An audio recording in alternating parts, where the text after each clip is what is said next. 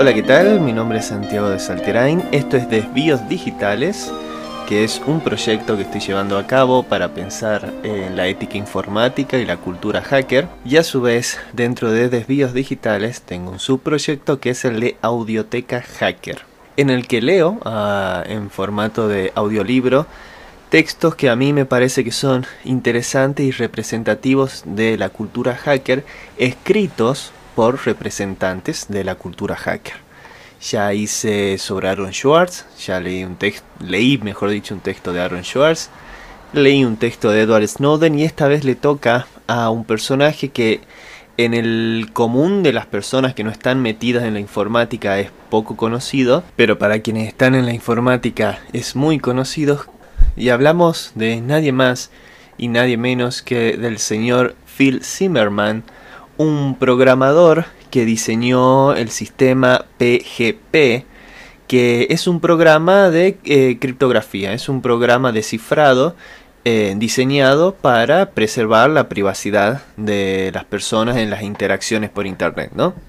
Se llama PGP porque en inglés eh, son las siglas de Pretty Good Privacy, que es, quiere decir algo así como privacidad bastante buena porque se trata justamente de defender y respetar la privacidad de las personas. Esa es la razón por la que se diseña este programa, que más específicamente funciona mediante criptografía de clave pública, que para quienes no sepan el, el cifrado la criptografía de clave pública se trata de utilizar un par de claves relacionadas matemáticamente, ¿no?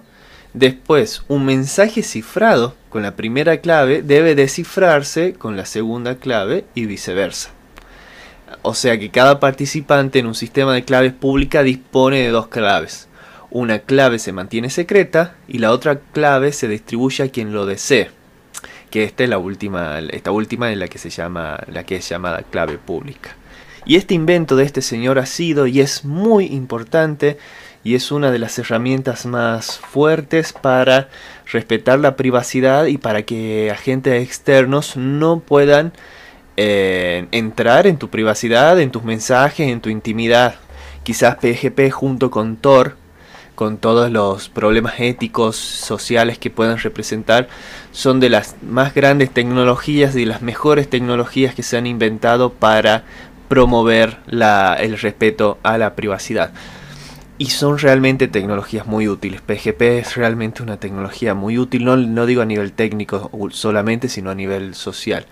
Solo para dar un ejemplo de la importancia social y política, podríamos decir, de, de PGP, este, Edward Snowden se pudo comunicar de manera privada y segura con Glenn Greenwald, que es el periodista que le ayudó a hacer sus revelaciones, este, gracias a que utilizó PGP. O sea que gracias a la tecnología PGP, se posibilitó que alguien como Edward Snowden haya hecho las revelaciones tan importantes para la cultura hacker y la sociedad en general y para denunciar la falta de respeto a la privacidad que hay en Internet. Así que sin más vueltas los dejo con el texto ¿Por qué escribí PGP? de Phil Zimmerman en el cual él explica las razones sociales, éticas y políticas por las cuales él inventó PGP. Siempre, siempre el fin de estas cosas que hago en este proyecto es demostrar que en el despliegue de la informática no hay solamente valores técnicos, sino que hay valores también éticos y políticos y esto es muy claro en el caso de la cultura hacker en general y ahora en particular en el caso de Phil Zimmerman. Así que bueno, los dejo ahora con este gran texto que es ¿Por qué escribí PGP? de Phil Zimmerman. Cabe señalar que este texto fue escrito a finales de los años 90, por lo cual posiblemente escuchen cosas que hoy en día nos parecerían una obviedad, los problemas eh, de la privacidad, por ejemplo, del correo electrónico, que habla mucho en este, en este texto, pero sin embargo, para un texto escrito a finales de los años 90, no era para nada una obviedad y de hecho fue muy previsor con respecto a los peligros de la falta de privacidad y con respecto a la necesidad de la criptografía. cosa que también lo hace ser, ah, desde mi punto de vista, este, un referente de la filosofía cypherpunk o cryptopunk que pretende darle un desarrollo político y social a la criptografía. Ya profundizaré un poquito en la filosofía eh, cypherpunk este, en, en algún próximo audio, posiblemente en el que haga sobre Julian Assange. Ahora sí, ya no más aclaraciones, los dejo con este texto y nosotros nos encontramos la próxima.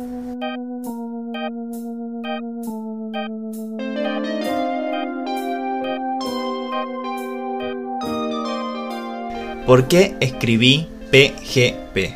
Por Phil Zimmerman. Es personal, es privado.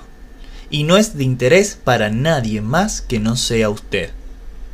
Puede estar planificando una campaña política, discutiendo sobre sus impuestos o teniendo un romance secreto. O es posible que esté comunicándose con un disidente político en un país con represión. De cualquier manera, usted no desea que nadie más lea su correo electrónico privado o documentos confidenciales. No hay nada de malo con reclamar su privacidad. La privacidad es tan natural como la constitución. El derecho a la privacidad se establece de manera implícita a través de la Declaración de Derechos. Pero cuando se estableció la Constitución de los Estados Unidos, los padres fundadores no vieron la necesidad de establecer el derecho a la conversación privada. Eso hubiera sido ilógico. Hace 200 años todas las conversaciones eran privadas. Si alguien más estaba dentro del perímetro de su conversación, sencillamente podía irse atrás del granero y mantener su conversación allí nadie podía escuchar sin su consentimiento. El derecho a una conversación privada era un derecho natural, no solamente en un sentido filosófico, sino también en un sentido de legalidad física, dada la tecnología del momento. Pero con la llegada de la era de la información, empezando con la invención del teléfono, todo eso ha cambiado. Hoy la mayoría de nuestras conversaciones están conducidas de manera electrónica. Esto permite que nuestras conversaciones más íntimas sean expuestas sin nuestro consentimiento. Cualquiera puede intervenir con un radio las llamadas de teléfonos celulares. El correo electrónico que se envía a través de Internet no es más seguro que las llamadas de teléfonos celulares el correo electrónico está reemplazando rápidamente al correo postal, convirtiéndose en la norma para todos, no en la novedad que era en el pasado. Y el correo electrónico se puede digitalizar de manera rutinaria y automática para palabras claves interesantes, en una gran escala, sin que eso se detecte. Eso es como una red rastrera para pescar. Tal vez piensa que su correo electrónico es lo suficientemente lícito, por lo que no se justifica la codificación. Si realmente es un ciudadano cuidadoso de la ley que no tiene nada que ocultar, entonces, ¿por qué no envía siempre su correo en postales? ¿Por qué no se somete a una prueba de drogas a solicitud? ¿Por qué requiere una garantía para que la policía busque en su casa? ¿Trata de esconder algo? Si oculta su correo dentro de sobres, ¿significa eso que debe ser un subversivo o un traficante de drogas o quizá un paranoico? ¿Necesitan los ciudadanos cuidadosos de la ley tener que codificar su correo electrónico? ¿Qué sucedería si todos creyeran que los ciudadanos cuidadosos de la ley deberían utilizar postales para su correo? Si una persona disidente intentó confirmar su privacidad al utilizar un sobre para su correo, esto provocaría sospechas. Quizás las autoridades podrían abrir su correo para ver qué es lo que está escondiendo. Afortunadamente no vivimos en ese tipo de mundo, ya que todos protegemos la mayor parte de nuestro correo con sobres. Así que nadie provocaría sospechas al confirmar su privacidad con un sobre existe seguridad en números. Similarmente, sería muy interesante si todos utilizáramos de manera rutinaria la codificación para todos los mensajes por correo electrónico, inocentes o no, para que no provocara sospechas al confirmar la privacidad de los mensajes por correo electrónico con la codificación. Piense en ello como una forma de solidaridad. Hasta ahora, si el gobierno deseara violar la privacidad de los ciudadanos ordinarios, tendrían que gastar una cantidad determinada de fondos para interceptar, abrir por medio de vapor y leer el correo en papel. O tendrían que escuchar y transcribir, si es posible, la conversación telefónica que se llevó a cabo, por lo menos antes que estuviera en disponibilidad la tecnología de reconocimiento automático de voz. Este tipo de supervisión intensiva de mano de obra no era práctico a gran escala. Únicamente se hacía en casos importantes cuando parecía que valía la pena. El proyecto de ley 266 del Senado, un proyecto de ley sobre distintos asuntos contra el crimen de 1991, contenía una medida pendiente.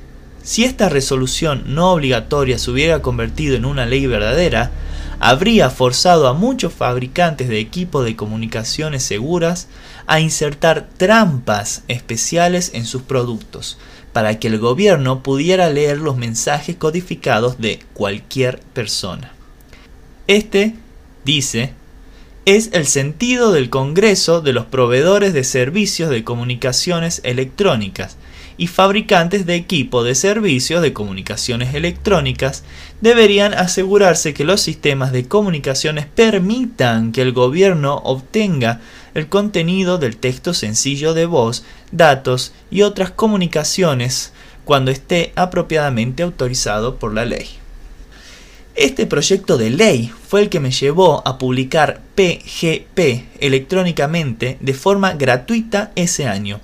Un poco antes, la medida fue derrotada después de una vigorosa protesta por los liberales civiles y los grupos de industrias.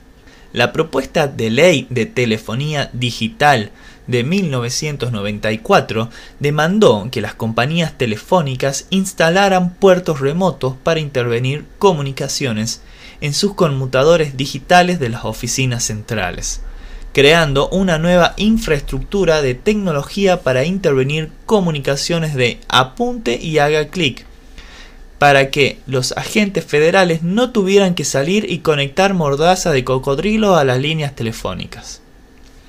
Ahora ellos tendrán la posibilidad de sentarse en sus oficinas centrales en Washington y escuchar sus llamadas telefónicas. Por supuesto, la ley aún requiere una orden de la Corte para una intervención de comunicaciones.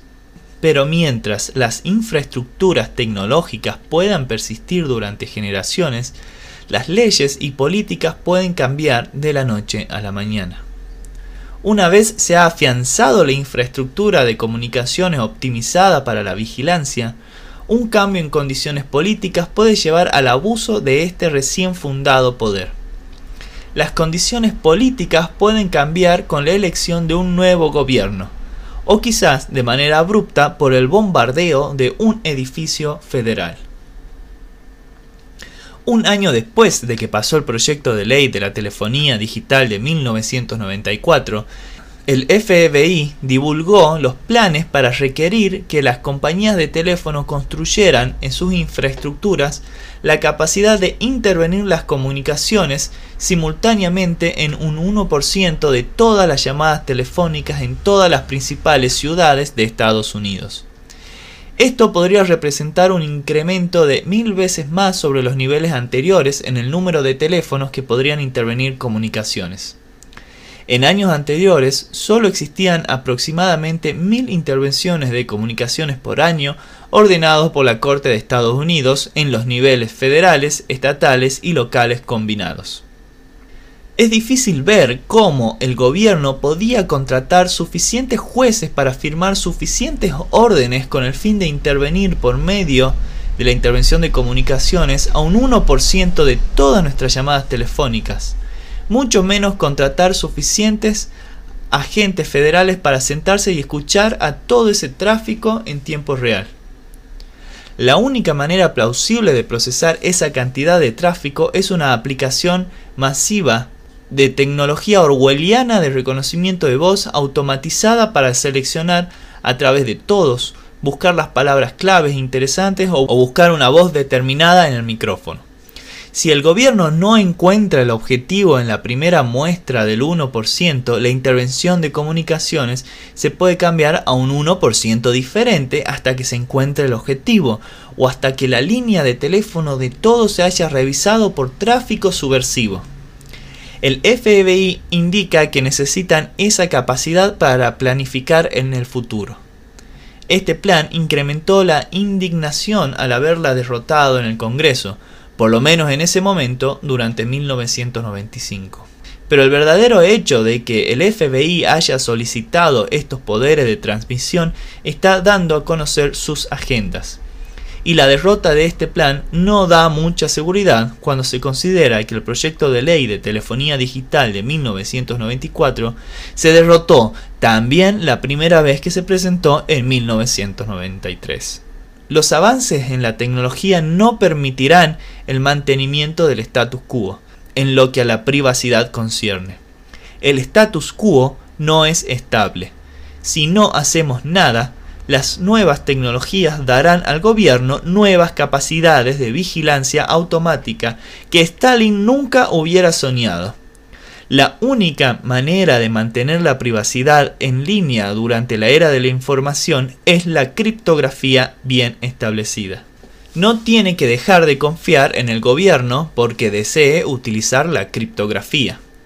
Las comunicaciones de su negocio pueden ser intervenidas por rivales de negocios, crimen organizado o gobiernos extranjeros. Por ejemplo, el gobierno francés tiene mala reputación por utilizar sus aparatos de inteligencia de señales contra las compañías de los Estados Unidos para ayudar a las corporaciones de Francia para llegar a un nivel competitivo.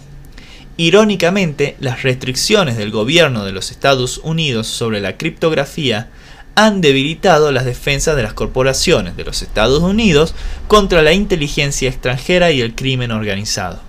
El gobierno conoce la función de giro que la criptografía está destinada a desempeñar en la relación poderosa de sus personas.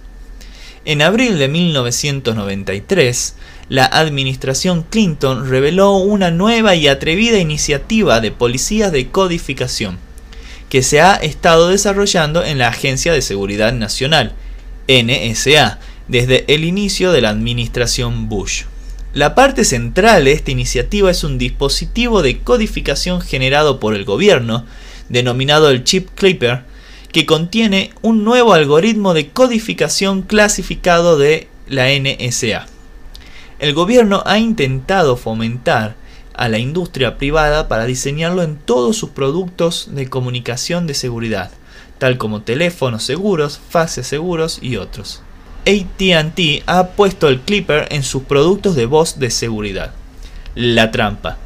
Durante la fabricación, cada chip Clipper se cargaría con su propia y única clave y el gobierno tendría la oportunidad de mantener una copia colocada en un depósito. No se preocupe, el gobierno promete que utilizará esas claves para leer su tráfico únicamente cuando esté debidamente autorizado por la ley. Por supuesto, para que Clipper sea completamente efectivo, el siguiente paso lógico sería que las otras formas de criptografía no fueran legales. El gobierno reclamó inicialmente que el uso de Clipper sería voluntario, que no se obligaría a nadie a utilizarlo en lugar de los otros tipos de criptografía. Pero la reacción pública contra el chip Clipper fue bastante fuerte, más fuerte de lo que anticipó el gobierno la industria de la computación proclamó graníticamente su oposición de utilizar el Clipper. El director del FBI, Louis Fridge, respondió a una pregunta en una conferencia de prensa en 1994, diciendo que si el Clipper no obtenía el apoyo público y si las intervenciones de las comunicaciones que realiza el FBI se suspendieran por la criptografía sobre la cual no tiene control el gobierno, su oficina no tendría otra oportunidad sino buscar una solución legislativa. Posteriormente, en las consecuencias desastrosas de la tragedia de la ciudad de Oklahoma, el señor Free testificó ante el comité de los tribunales del Senado que la disponibilidad pública de la criptografía bien establecida debía ser limitada por el gobierno. aunque nadie sugirió que la criptografía había sido utilizada por los bombarderos.